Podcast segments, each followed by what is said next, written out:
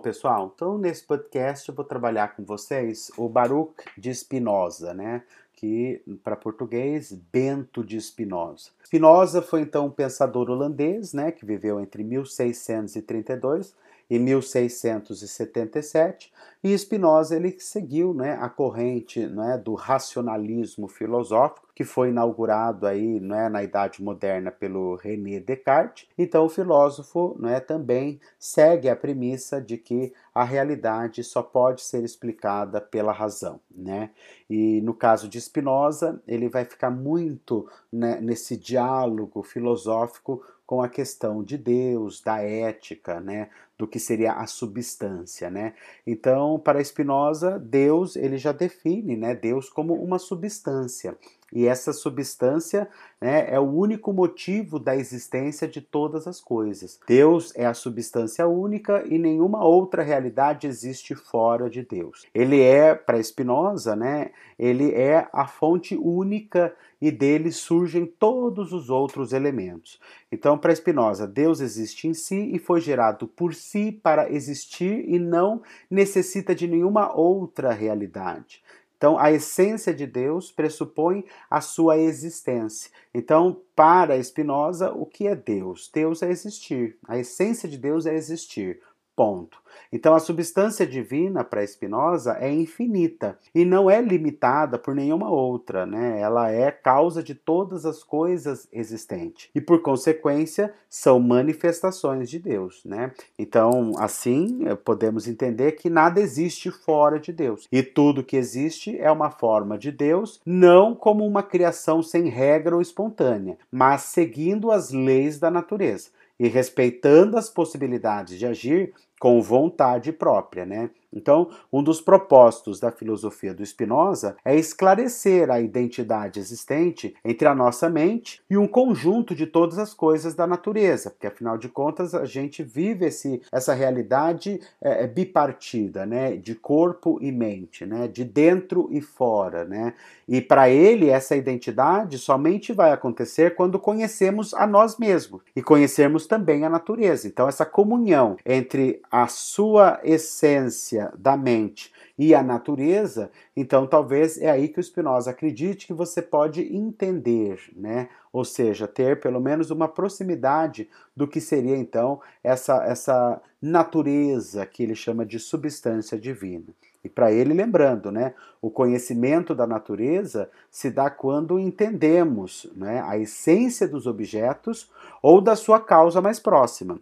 Verdadeiro, então, será o conhecimento que estiver em harmonia e se adaptar à ideia do objeto. Então, para ele, ele coloca o conceito de que Deus é uma substância única, Deus, então, é uma substância, né? É uma monossubstância, então, ou seja, é uma substância, portanto, que não se explica com outras referências, e é uma substância que tem as suas leis internas, tem as suas regras, que seriam as leis da natureza. E essas leis, ela tende tudo à harmonia, né? Então, se nós olharmos por uma perspectiva da química, a química ela define que tudo tende ao equilíbrio, né? Então, os átomos, as moléculas, tudo tende ao equilíbrio. Toda interação ela tende ao equilíbrio. Esse conceito também vem com a filosofia do uh, Spinoza, né? Então, para ele, a harmonia nada mais é do que adaptar-se, não é, ao contexto. Então, objeto e ideia, né? Então, quando você tem um objeto e você dá um, um significado a esse objeto, uma ideia do que ele é, então, quando essa ideia adapta, então talvez isso é a verdade, né? Então, o filósofo estudou o homem em sua condição política também, religiosa, né? Ele era defensor do liberalismo político, também da moral, né? Então, para ele o ser humano é desprovido de vontade, né? Então, lembre-se que nós, eh, eh, eh, segundo a filosofia do Nietzsche, que é uma filosofia do século XX, o Nietzsche fala que nós somos escravos de uma vontade, né? A vontade que é essa energia irracional que vem dentro da gente e a gente canaliza essa vontade em transformá-las em desejos. E o desejo nada mais é do que a racionalização de uma vontade. Então, para o Spinoza, se nós somos desprovidos de vontade, não é? Porque tudo procede de Deus, tudo também é determinado por ele, né? E também nós nos julgamos livres também, porque temos consciência da sua vontade e achamos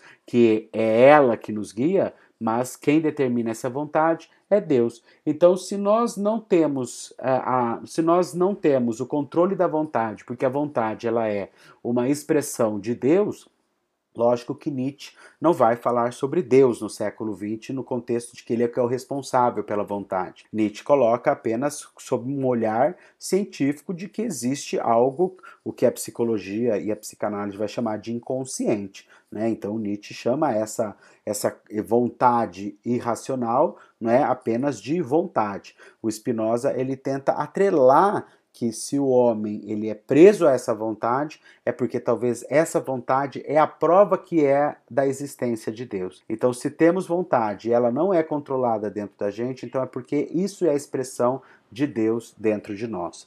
Então, para Spinoza, não existe livre-arbítrio. Então, por que, que não existe livre-arbítrio?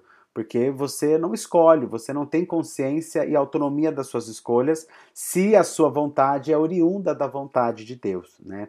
Então, para Spinoza, não existe uma finalidade para a existência do homem e nem para a existência da natureza. Né? Então, apenas é Deus criando e ele existindo o que ele criou. Então, Deus não criou as coisas para o uso dos homens nem para agradá-lo, nem para que os homens agradem a Deus. Né? Então, essa era a sua visão filosófica. Então, para Spinoza, pensar que Deus criou as coisas com algum objetivo, como o de que o homem tem que agradar a ele, por exemplo, é o mesmo que dizer que Deus tem necessidade de agradecimento dos homens. Então, se Deus tem necessidade de que o homem o agradeça, então Deus é um carente e isso é um defeito. Então, isso torna difícil ele se tornar um ser perfeito. Então, na natureza, para Spinoza, tudo é perfeito, pois tudo vem de Deus e é parte dele. Então, seguindo esse raciocínio, Spinoza descarta a possibilidade da existência também de milagres, Pois se a natureza é divina e perfeita, qualquer mudança na natureza vai contra a perfeição divina.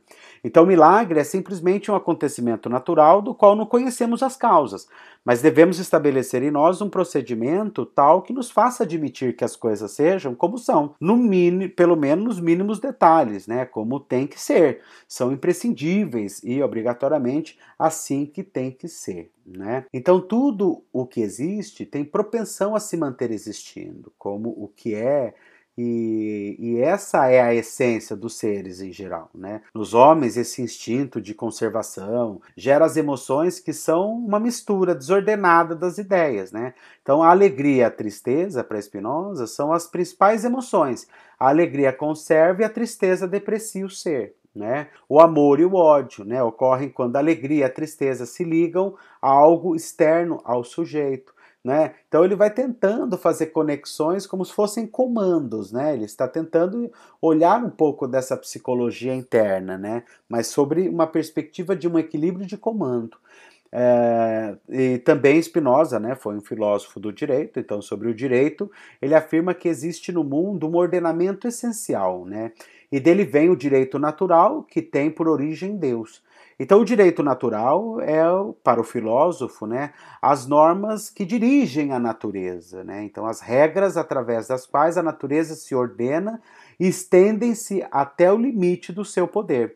Se o homem seguir as leis da natureza, estará também seguindo as leis de Deus. Agora, se os homens seguirem as regras e os ensinamentos recomendados pela razão, o direito natural irá se expressar através também dessa razão, que é a natureza do homem. Né? E, em sociedade, para Spinoza, o Estado é o detentor do poder e do direito. Mas se o Estado seguir a razão, que é a própria de cada um dos indivíduos que compõem, ele também estará seguindo um direito natural. Então, o Estado limita o poder dos indivíduos, mas não invalida o seu direito natural. O direito do Estado é limitado pelas leis da natureza, mas não pelas leis da razão. Né? Então, a fé para Spinoza é submeter-se à vontade de Deus. Fé é ter uma conduta de obediência. Os pontos básicos né, da sua doutrina, da doutrina religiosa, né, que fundamentam né, a fé universal para Spinoza são a primeira premissa, né? Deus existe e é justo e misericordioso. Para ele, Deus é único, Deus está em toda parte, conhece tudo, Deus domina tudo e faz tudo. Cultuar a Deus é ser justo, caridoso e amar o próximo. Quem vive desse modo será salvo e os outros não. Uh, Deus perdoa quem se arrepender. O objetivo da fé é a obediência para Spinoza, né? E o objetivo da filosofia é a verdade, né? Então lembrando, né, que o Spinoza ele para entender então Deus é necessário entender o conceito de substância, entender metafisicamente que esse conceito de substância é algo em que dá a entender a ele uma filosofia panteísta, porque afinal de contas, né, Deus é a causa de tudo que existe e tudo que existe existe em Deus, né? Então não existe dentro e fora, não existe, não é mente e corpo no que se no, na substância divina, né? E sim, Deus é uma substância única e dele emana então a formação, o propósito, a forma e a matéria. Né? Então Deus seria a causa de tudo para a filosofia Bento de Spinoza. Tá claro isso, pessoal? Então ficamos por aqui e até um próximo podcast.